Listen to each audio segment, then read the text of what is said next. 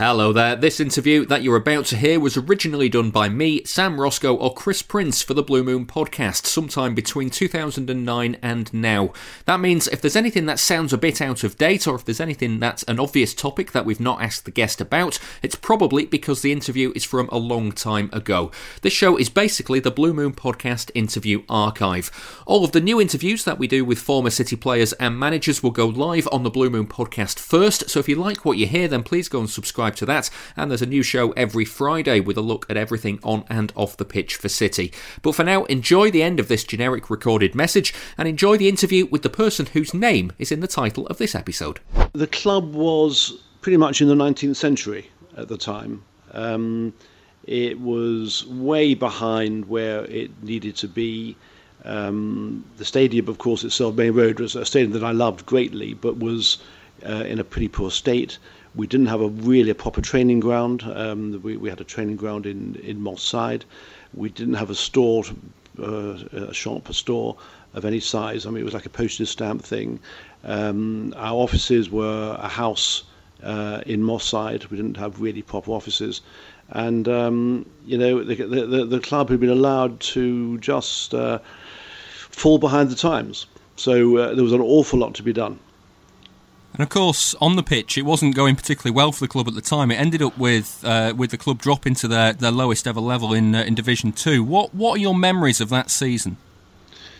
Well, it was you know it was disaster upon disaster. Um, you know to be to be struggling in the in the champion in the championship um, was a it was an issue, and then to find ourselves when I when I became I became chairman in March of that year when we were in a pretty precarious position, and we brought Joe Royle in, but it was too, it was too late to save, us, save ourselves from relegation. But actually, as it turned out, I think the relegation was a blessing in disguise because it it, it gave us a chance to really um, revolutionise the club, and that's, uh, you know that's not too strong a word. And um, uh, the day after we got relegated, I did a two-page spread in the Manchester Evening News, um, setting out um, you know my my strategy for the future um, you know, around youth development, around all sorts of things. And I, I think something that I believe gave the fans uh, some encouragement. At least somebody was looking at the thing, and uh, there was there was some positiveness ahead in spite of this very difficult situation, um, being in the third level of English football for the first time in our history. So it was a, it was a, obviously a very rough season. With a, I remember the very last game, of course, we we beat um, Stoke City five two, I think it was, away from home, but still went down because the other results didn't go for us. But as I say, I think in the you know, looking back on it now, it didn't seem so at the time. Um, it worked for the best because it gave us a chance to go through a new broom completely through the club and change the club fundamentally. Now, there were one or two rumours uh, cir- uh, circulating around the club at the time of uh, around about Christmas uh, in Division Two that uh, that Joe Royle was actually close to the sack. Um, what? How? How were things going behind the scenes at that time? Because obviously the season didn't get off to uh, to a very good start. No, no, first of all, the rumours are completely untrue. Um, uh, we had great confidence in, in Joe Royle. Uh, we seem to be, it's one of those situations. We seem to be doing all the right things. We signed some some, some good players.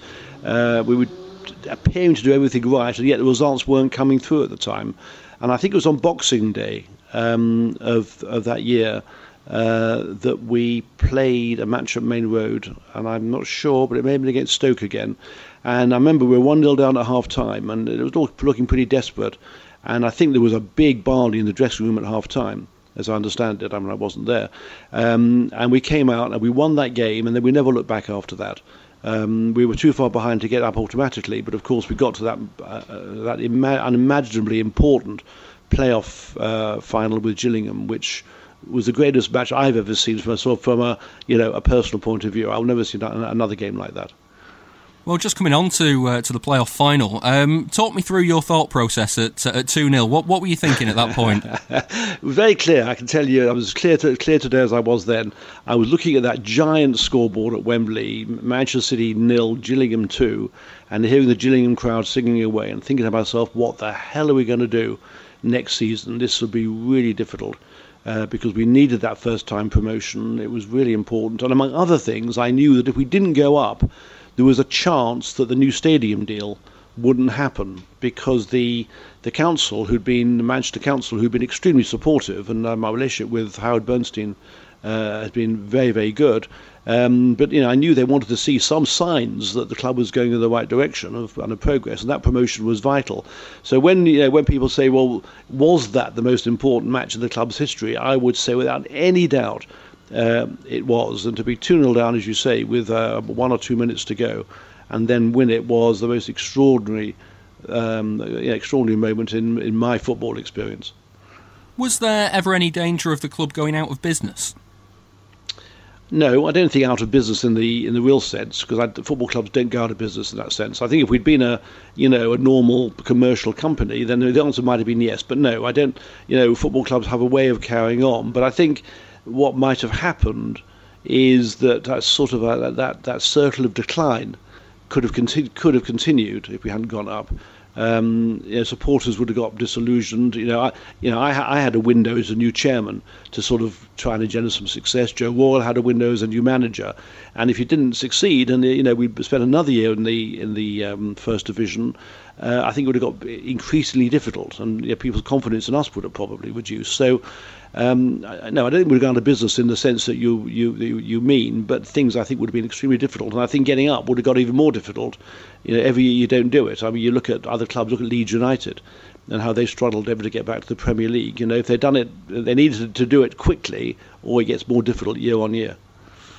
Now, of course, back in the first division, it seemed to it seemed to have like a snowball effect, and uh, it ended up with another promotion. Was uh, was back to back promotion something that was ever discussed? Oh yeah, absolutely. I mean, we were, you know, we were really, you know, again, it's moment, you know, it's momentum. I mean, having got the first promotion just by the skin of our teeth, um, you know, we felt that we did have good players. Uh, we, we, we were able to sign uh, sign one or two more, and um, uh, no, we, we always felt we would have a we would have a chance, and it was a, it turned out to be a, a great season with that great another unbelievable finish at Blackburn last game of the season. Well, again, I was I was going to come on to that one. What were your thoughts there at uh, at one 0 and Blackburn hitting the post every every two minutes? It I felt was, like you could imagine my thoughts. was, you know, I thought I was I was very very concerned, but um, you know the, the, the football goals were, were, on our side that day, and to to win four one, we didn't we didn't win two one, to win four one was absolutely wonderful, and to come back to uh, Manchester and have the celebrations that we had.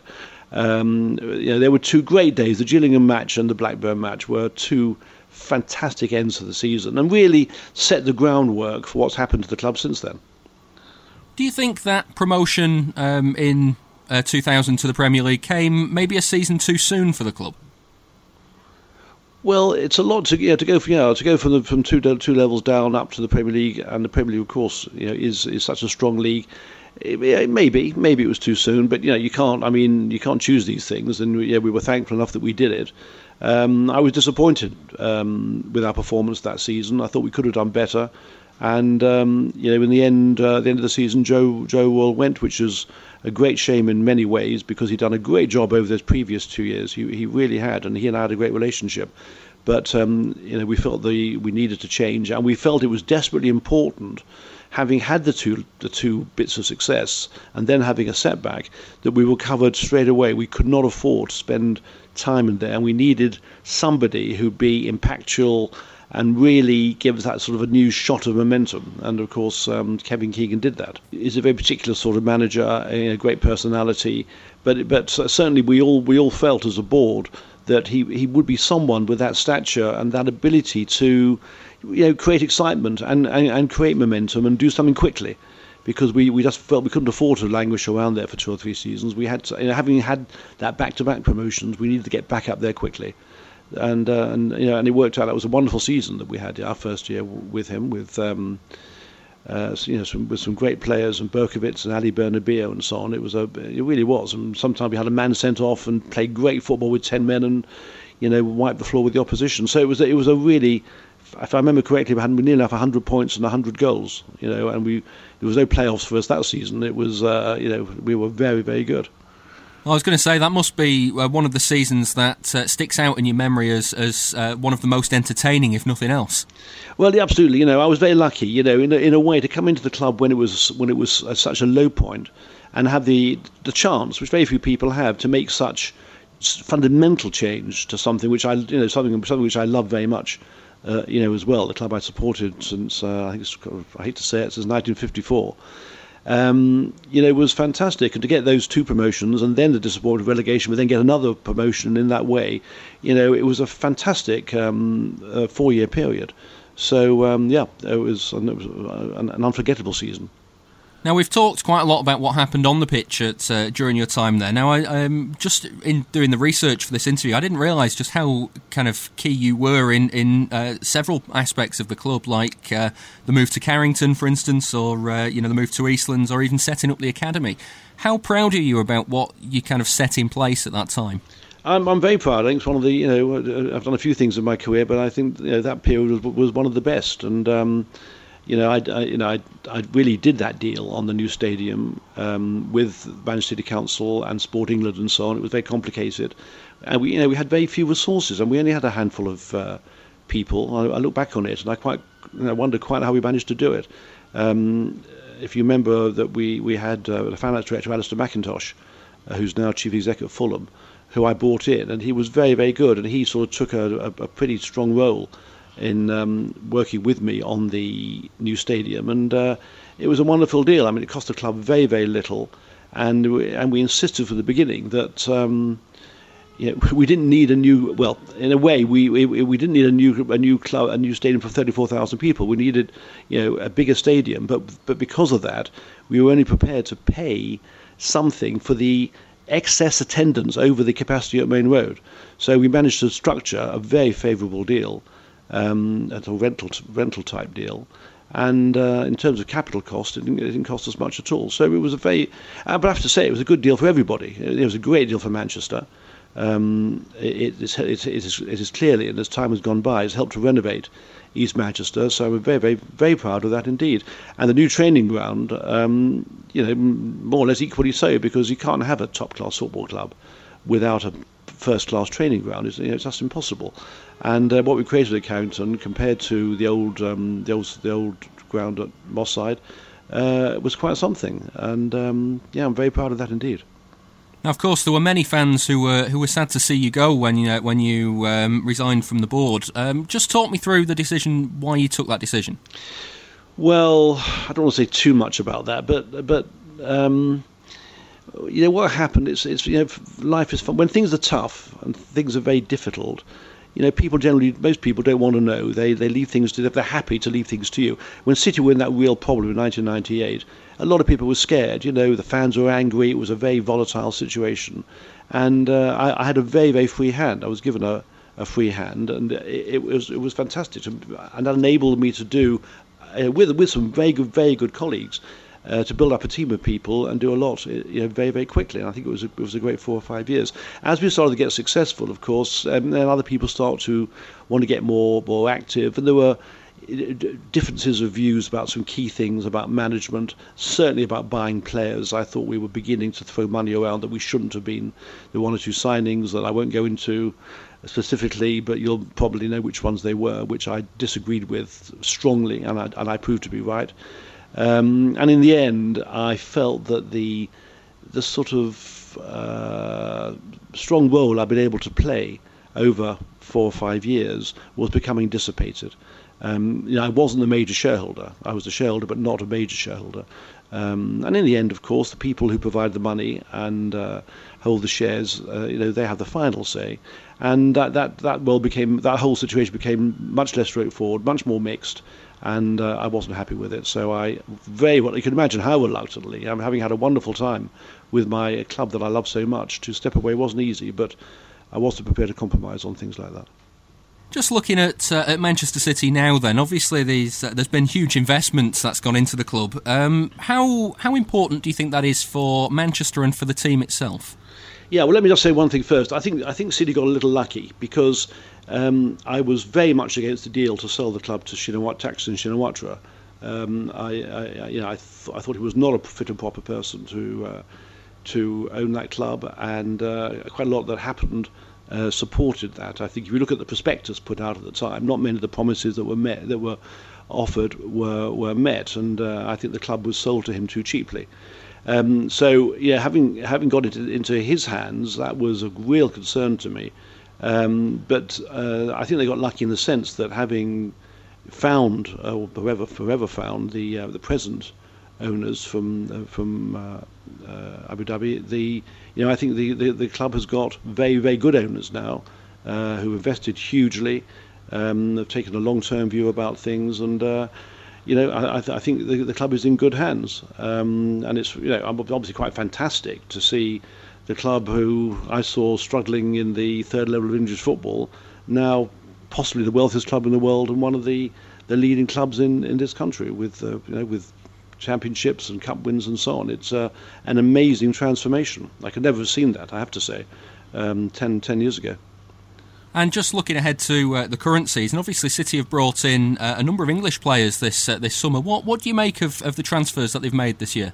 I don't really, you know, we'll see. Um, one, two, one or two look a bit expensive to me, but you know? What do I know?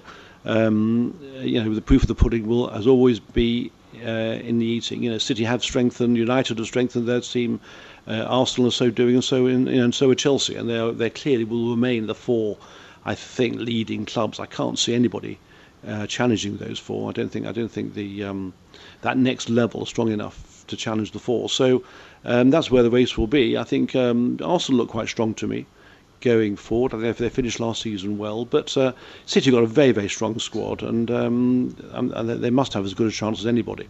Uh, this season, but I think what, what we also want to see is City doing a little better in Europe, because their performances have been extremely disappointing year on year and I'm sure the owners and every, everybody connected with the club wants to see um, a much stronger European performance. And of course, you've uh, you've mentioned it a few times. You were growing up as uh, as a City fan. Um, can you confirm? I, have been reading. Can you confirm that the uh, the day of the '56 Cup final was actually the day of your bar mitzvah? Yes, it was May the fifth, 1956. Yes, one of the best the best days of my life. Absolutely, yes.